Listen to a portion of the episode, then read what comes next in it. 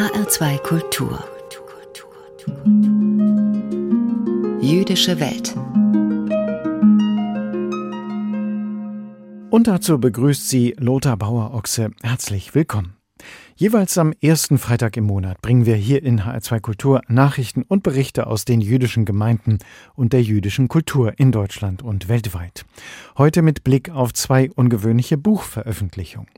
Zwei Beobachter des Prozesses gegen den Mann, der einen Anschlag auf die Synagoge in Halle verübt hat, haben den Verlauf des Prozesses minutiös protokolliert und ihre Mitschriften jetzt veröffentlicht. Ein bemerkenswertes Dokument. Und ein Comicbuch versammelt ungewöhnliche Episoden jüdischen Lebens in Deutschland, vor allem auch in Hessen.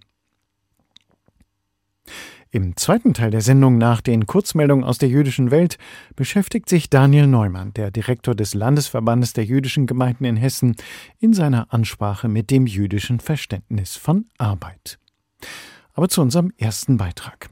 Im Herbst 2019 versuchte ein Rechtsextremist mit Waffengewalt in die Synagoge von Halle einzudringen, während eines Gottesdienstes zum jüdischen Feiertag Yom Kippur.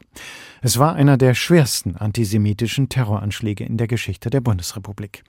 Zwar scheiterte er an der verschlossenen Holztür des Gotteshauses, jedoch erschießt der Terrorist aus Frust zwei Menschen, die zufällig seinen Weg kreuzen und dabei streamt er seine Bluttat live im Internet. Im Dezember vergangenen Jahres ist der Attentäter vom Landgericht Magdeburg nun zu einer lebenslangen Freiheitsstrafe mit Sicherungsverwahrung verurteilt worden. Normalerweise hätte die Öffentlichkeit von so einem Prozess nicht viele Details erfahren. Berichtet wird ja meistens nur über den Prozessauftakt und die Urteilsverkündung. Zudem sind Tonaufnahmen, wenn überhaupt, nur für gerichtsinterne Zwecke erlaubt. Doch beim Halle-Prozess haben zivilgesellschaftliche Aktivisten sämtliche Äußerungen im Gericht mitgeschrieben und jetzt als Buch veröffentlicht. 9. Oktober 2019. Unmittelbar nach dem Terroranschlag evakuiert die Polizei die Hallenser Juden, die in ihrer Synagoge den höchsten jüdischen Feiertag begangen haben, das Versöhnungsfest Yom Kippur. Die 51 Beter, die unter Schock stehen, werden in einen Bus gebracht, in dem sie lange ausharren müssen, während zahlreiche Kameras auf sie gerichtet sind. Grisha Staniek und Linus Pog, Mitgründer des Berliner Demokratievereins Demok, beobachten die Szenerie vor Ort. Später im Prozess äußerten viele der Betroffenen, dass sie sich ausgeliefert fühlten. Genau diese Situation sei zusätzlich traumatisierend gewesen. Sie kommen aus der Synagoge, wissen nicht, wo es hingeht und werden einem Blitzlichtgewitter ausgeliefert. Der Bus selbst wurde dann von einem vermummten, schwer bewaffneten Polizisten bewacht. Es war schon eine sehr ja, surreale Situation. Es gab sehr viel Polizei, die eher überfordert war. Niemand wusste so richtig, wer wo stehen soll und was wessen Aufgabe ist. Irritiert sind die beiden Aktivisten auch von den ersten Presseberichten, denn viele Medien erwähnen zwar die beiden nicht-jüdischen Todesopfer, machen aber nicht das eigentliche antisemitische Ziel des Anschlags deutlich, eine Massentötung von Juden. Als dem Attentäter schließlich der Prozess gemacht wird, wollen Staniek und Pog die Öffentlichkeit besser informieren, indem sie alles akribisch in ihren Laptop tippen, was vor Gericht geäußert wird. Wie die Aussagen des Attentäters Stefan B., der jüdische Zeugen zynisch auslacht, im Nazi-Jargon von Gesinnungsjuden spricht und den Holocaust leugnet. Der Täter, der keinerlei Reue zeigt, der Betroffenen, der Angehörigen ins Gesicht schaut und ja, sagt, er würde es wieder tun. Das sind schon Szenen, die irgendwie unbegreiflich sind. Die Prozessbeobachter analysieren, dass die Richterin keinen kurzen Prozess machte, sondern Nebenkläger und Fachleute ausführlich zu Wort kommen ließ, um die Hintergründe des Terroranschlags aufzuhellen. Versagt habe jedoch die Polizei, bilanzieren die Aktivisten. Obwohl es bundesweit üblich sei, Synagogen an Feiertagen zu bewachen, habe es in Halle keinen Objektschutz gegeben. Zudem seien die Ermittlungen oberflächlich gewesen. Das hat auch was damit zu tun, dass einige dieser ErmittlerInnen die politische Dimension dieses Anschlags nicht erfasst oder verstanden oder berücksichtigt haben und dass sie an vielen Stellen, wenn es darum geht, mit wem hatte der Angeklagte Kontakt, gab es vielleicht mögliche Mitwisser oder sowas, sich sehr schnell mit sehr einfachen Antworten zufrieden gegeben haben. Linus Pog und Grisha Staniek haben, zusammen mit weiteren ehrenamtlichen Mitstreiterinnen, auch die Aussagen der überlebenden Juden festgehalten. Den Protokollanten fiel auf, dass viele zugewanderte russischsprachige Juden viel weniger Kritik an den deutschen Behörden äußerten als jüngere amerikanische oder israelische Juden, die nur zu Besuch in Sachsen-Anhalt waren. Diese Gäste zeigten sich viel unzufriedener mit Polizei und Justiz als die Hallenser Juden. Es macht einen großen Unterschied, ob ich auf lokale Polizeibehörden angewiesen bin, weil ich dort lebe, weil ich trotzdem will, trotz aller Kritik, dass sie mich beschützt. Sie muss mich beschützen. Wenn ich nicht in Halle wohne, bin ich nicht auf diese Behörden angewiesen. Ich kann dort ganz anders auftreten. Ich kann lauter sein, ich kann mehr Kritik üben. Angeklagter, Richterin, Nebenkläger. Das Buch Der Halle-Prozess Mitschriften ist eine einzigartige, differenzierte Originalquelle für Schüler, Studierende, Journalisten und Experten im Kampf gegen den Antisemitismus. Die Dokumentation eines ungewöhnlichen Prozesses. Die Mitschriften von Beobachtern beim Prozess gegen den Attentäter von Halle sind jetzt als Buch veröffentlicht und HR2-Reporter Jens Rosbach hat mit den Autoren gesprochen. Das Buch heißt Der Halle-Prozess Mitschriften von Linus Poki, Grische Staniek und Tuja Wiegard. Erschienen bei Spector Books Leipzig. Das sind 896 Seiten für 28 Euro. Und wir bleiben beim Medium Buch, aber jetzt ein ganz anderes Genre von der gewichtigen Dokumentation zum Comic. Aber der ist nicht weniger bemerkenswert. Der Name Abraham Picard sagt Ihnen vermutlich nichts. Eher kennen Sie da schon den Schinderhannes, jener berühmte Räuberhauptmann, dem Karl Zuckmeier ein eigenes Schauspiel widmete. Auch Abraham Picard war Räuberhauptmann, er war Jude, und der Schinderhannes soll sich ihm eine Zeit lang untergeordnet haben. Die Geschichte des Räuberhauptmanns Abraham Picard ist jetzt neu erzählt worden in einem Comicband, in dem auch noch weitere ungewöhnliche Episoden jüdischen Lebens in Deutschland versammelt sind. Unter anderem die Geschichte von Jonas dem Arzt, der unter ungewöhnlichen Umständen nach Darmstadt kam. Seine Geschichte hat Simon Schwarz gezeichnet. Jonas der Arzt trägt im Comic von Simon Schwarz einen üppigen Pelz am Mantelkragen und einen gelben Ring, der ihn in der mittelalterlichen Gesellschaft als Juden kennzeichnet. Dieser Arzt Jonas ist der erste Jude, der sich für kurze Zeit in Darmstadt aufgehalten hat. Erst 80 Jahre später sind sesshaft gewordene Juden in Darmstadt verbürgt. In meinen Erzählungen arbeite ich immer wieder mit historischen Fakten und versuche aber die Leerstellen zu füllen. Warum zum Beispiel reiste dieser Jonas nach Darmstadt, fragt sich Schwarz. Eine Stadt, die nicht gerade als judenfreundlich gilt, ganz anders als das liberale Wertheim mit seinen sieben Synagogen, wo Jonas damals lebte. Bei meinen Recherchen habe ich dann festgestellt, dass ein Jahr später, 1453, der Sohn des Herzogs gestorben ist und damit auch die komplette Herrschaft über die Stadt Darmstadt endete. Und ich habe mich natürlich gefragt, hat man diesen jüdischen Arzt vielleicht nach Darmstadt geholt, um den Thronfolger zu retten, der möglicherweise an einer Krankheit dann später verstorben ist. In düsterem Blau zeichnet Simon Schwarz die Leibärzte des Herzogs, die argwöhnisch ihre Köpfe zusammenstecken. Der Herzog müsse ganz schön verzweifelt sein, wenn er einen Juden aus der Ferne holt, steht im Text daneben. Simon Schwarz hat seinen Comic im Stil der mittelalterlichen Buchillustrationen gezeichnet, mit der die Haggadah aus der Darmstädter Universitätsbibliothek verziert ist.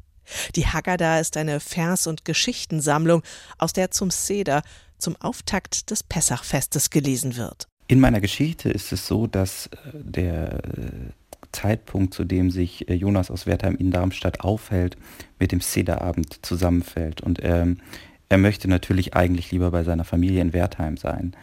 Der Herzog lässt ihn aber nicht. Und es gibt textlich eine Verschränkung in dieser Geschichte. Es wird einerseits Jonas Geschichte erzählt, aber es gibt auch immer wieder Auszüge aus der Haggadah, die auch speziell die Sklaverei in Ägypten und äh, den Auszug aus Ägypten erzählt. Und äh, der Herzog nimmt so ein bisschen die, die Rolle des Pharaos ein, der Jonas nicht gehen lässt. Die Lesung vom Auszug aus Ägypten ist fester Bestandteil des Seder, erzählt Simon Schwarz. Mindestens genauso wichtig für das jüdische Ritual ist, dass der Seder in der Familie gefeiert wird. Der Arzt Jonas fühlt sich fern der Heimat so unglücklich wie das Volk Israel. Simon Schwarz illustriert mit dieser Parallele ein jüdisches Ritual, das zum Sederabend dazugehört. In der Familie wird diskutiert, wie die Rettungsgeschichten aus dem Alten Testament auf die Gegenwart übertragen werden können. Seder bedeutet ja Ordnung und natürlich hat der Sederabend auch eine ganz klare Ordnung. Es gibt bestimmte Speisen, die in bestimmter Art und Weise zu sich genommen werden. Und trotzdem hat der Sederabend auch eine wunderbare Unordnung, allein schon der, aufgrund der Tatsache, dass den Kindern eine ganz wichtige Aufgabe zukommt und sie auch Aufgaben übernehmen während des Abends und Fragen zum Beispiel stellen. Das Ritual des Sederabends dient auch dazu, die Geschichte und Geschichten der Juden an die nächste Generation weiterzugeben – ein Ritual, das Simon Schwarz selbst gern gelebt hätte. Also ich selbst bin nicht jüdischen Glaubens, aber die Familie meines Vaters, deren Mitglieder auch alle nicht sonderlich religiös waren, sind von den Nazis als Juden verfolgt und auch teilweise ermordet worden.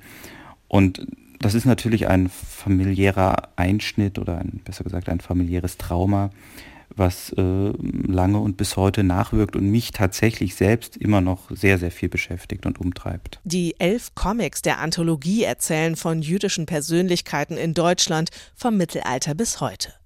Da ist zum Beispiel Glickelbas Leib eine der wenigen selbstständigen Händlerinnen des 17. Jahrhunderts und die erste deutsche Frau, die eine Autobiografie verfasst hat.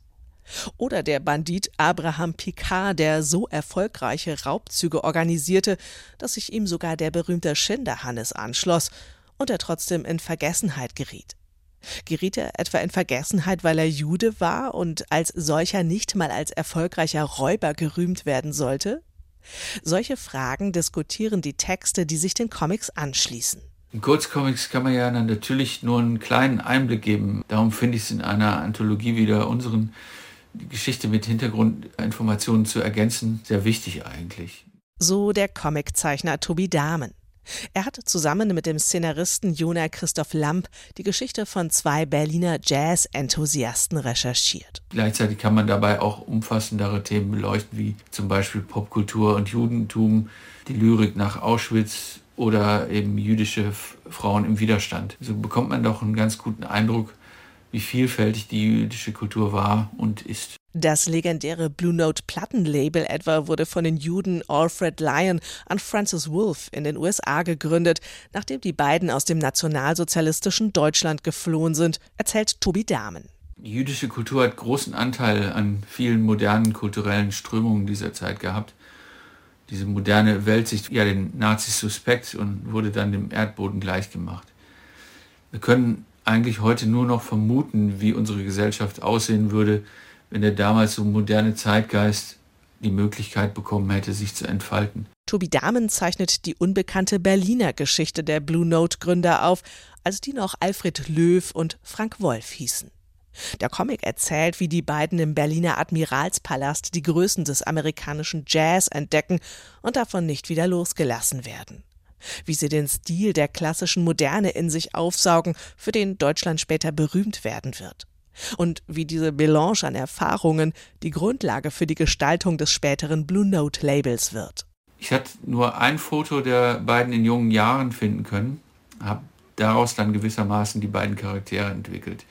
Gleichzeitig war mir aber auch wichtig, das alte Berlin zu zeigen, die Zusammensetzung der Gesellschaft durch Passanten, die durchs Bild laufen, aber auch Hinweise darauf zu geben, wie das Judentum die, das Stadtbild Berlins geprägt hat. So ist die Anthologie über das jüdische Leben in Deutschland auch ein Buch über Deutschland. Vor allem zeigt es aber, wie facettenreich und verbunden mit Deutschland jüdisches Leben war und ist. Episoden jüdischen Lebens in Deutschland, zusammengestellt als Comic. Die finden Sie in dem neuen Buch mit dem Titel Nächstes Jahr in erschien im Ventilverlag Mainz, 168 Seiten für 25 Euro. Andrea Heinz hat den Comic für uns gelesen und mit einigen der Zeichner gesprochen. HR2 Kultur. Nachrichten aus der jüdischen Welt. Die Holocaust-Überlebende Trude Simonson ist tot. Sie starb gestern im Alter von 100 Jahren, wie die jüdische Gemeinde Frankfurt mitteilte.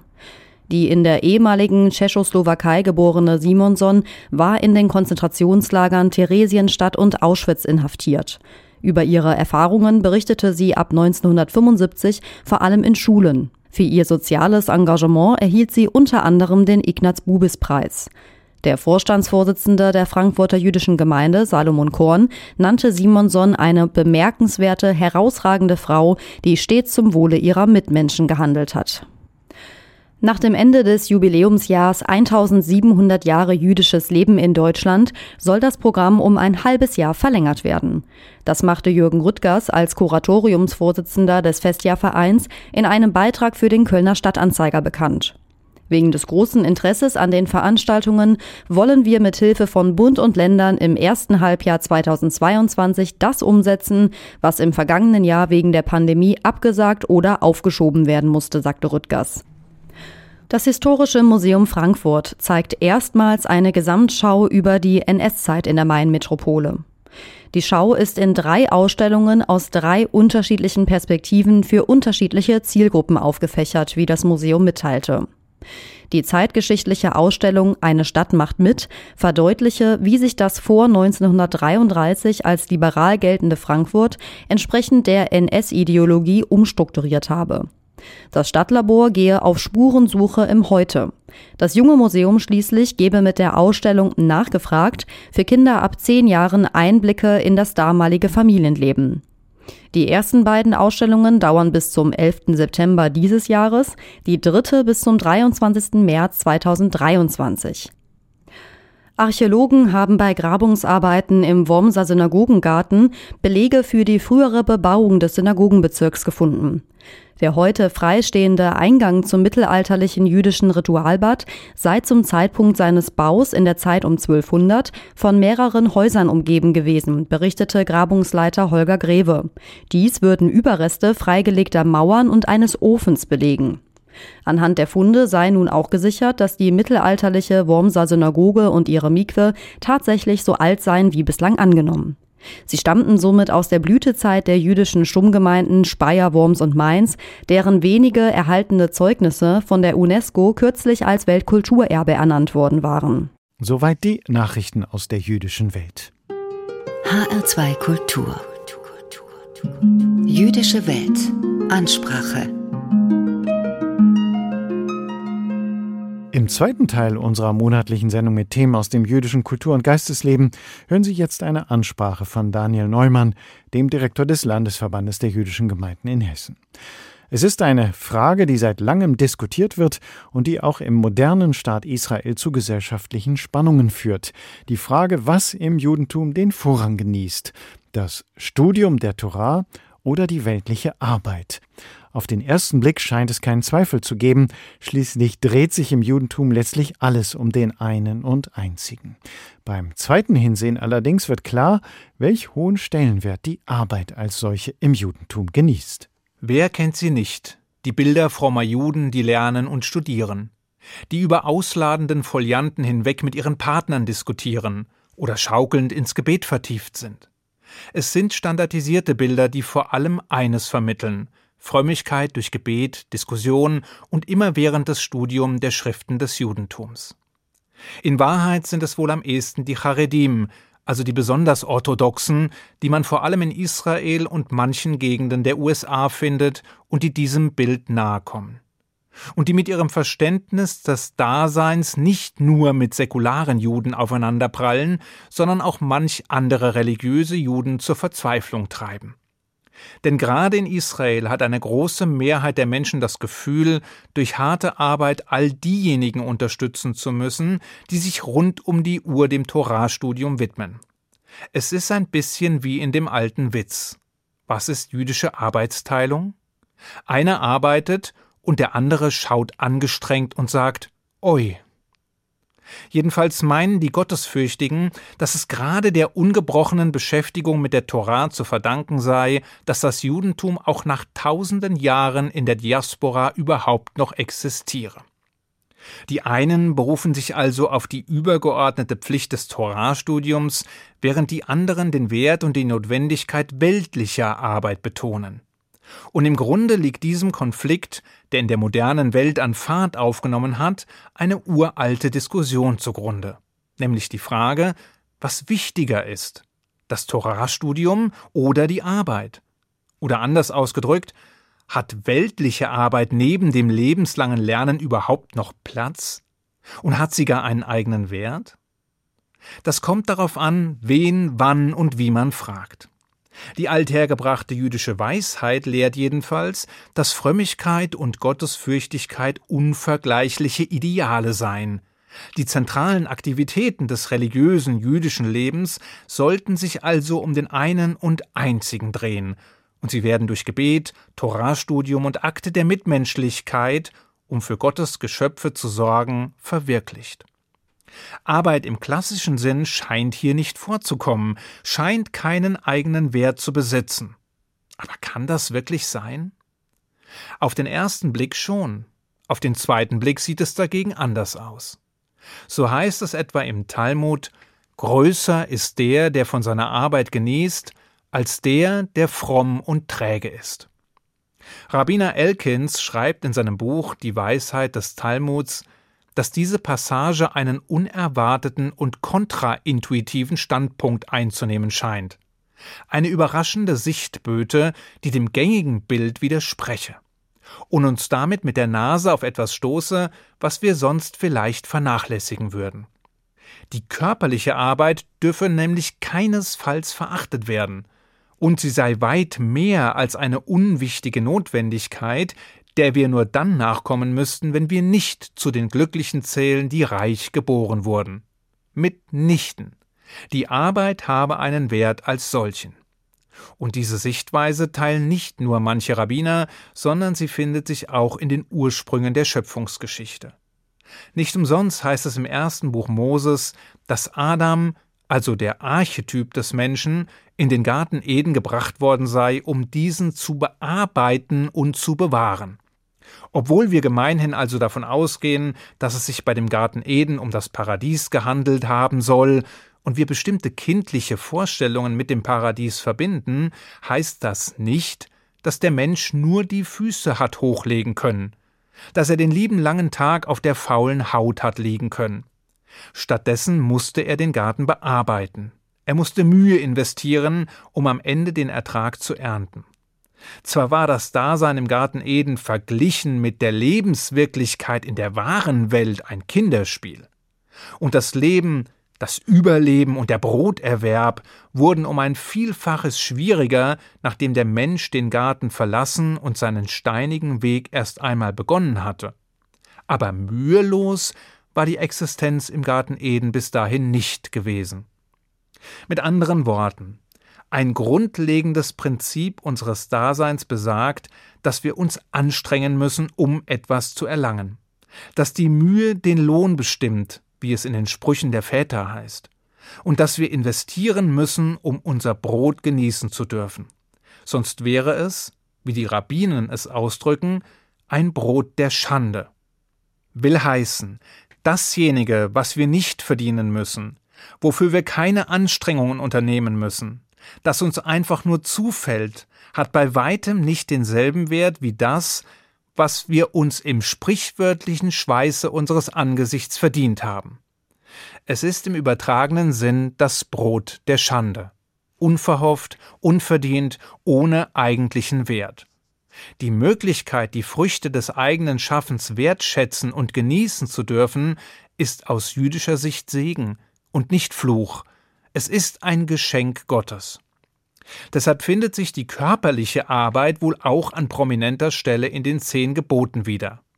Im vierten Gebot nämlich, wo es um den Schabbat geht, heißt es gleich zu Beginn Sechs Tage sollst du arbeiten und all dein Werk verrichten, aber der siebte Tag ist ein Schabbat.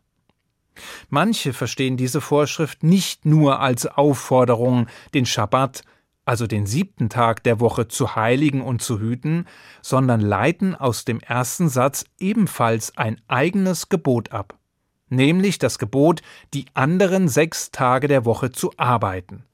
Ein göttlicher Arbeitsauftrag also. Der britische Historiker Niall Ferguson hat die protestantische Arbeitsethik in seinem Buch Civilization als eine Killer-Applikation bezeichnet denn sie sei eine der sechs grundlegenden Entwicklungen gewesen, welche die Dominanz westlicher Kulturen begründet hätten. Noch vor 500 Jahren sei der Westen gegenüber Asien und dem Orient abgeschlagen gewesen. Doch mit Hilfe von sechs Killer-Applikationen, von sechs Ideen, Verhaltensweisen oder Errungenschaften habe der Westen eine beispiellose Entwicklung vollzogen. Und eine dieser Methoden sei die protestantische Arbeitsethik gewesen. Es sei ihm verziehen, dass er dabei übersehen hat, dass diese wiederum auf der jüdischen Arbeitsethik gründet. Wobei wir haben es hier nicht mit einer heiligen Tätigkeit zu tun, wie sie die protestantische Arbeitsethik begreift. Aber es ist dennoch eine ehrenvolle und wichtige Tätigkeit, und es ist, wie Ferguson es formuliert, der Leim, der potenziell instabile Gesellschaften zusammenhält. Wie dem auch sei. Jedenfalls gibt es noch eine ganze Reihe weiterer Belege, die deutlich machen, wie wichtig die weltliche Arbeit war. Rabbiner Elkins etwa schrieb, dass es vor Beginn des Informationszeitalters, in dem Menschen für ihr Wissen bezahlt würden, nur einen Weg gab, seinen Lebensunterhalt zu verdienen, nämlich im Schweiße unseres Angesichts. Deshalb verwundert es nicht, dass die meisten Rabbiner zu allen Zeiten ganz gewöhnlichen Berufen nachgingen. Sie waren Schafhirten und Landwirte, Geschäftsinhaber und Schuhmacher, Weinbauer und Viehhändler, Kleinkünstler und Ärzte.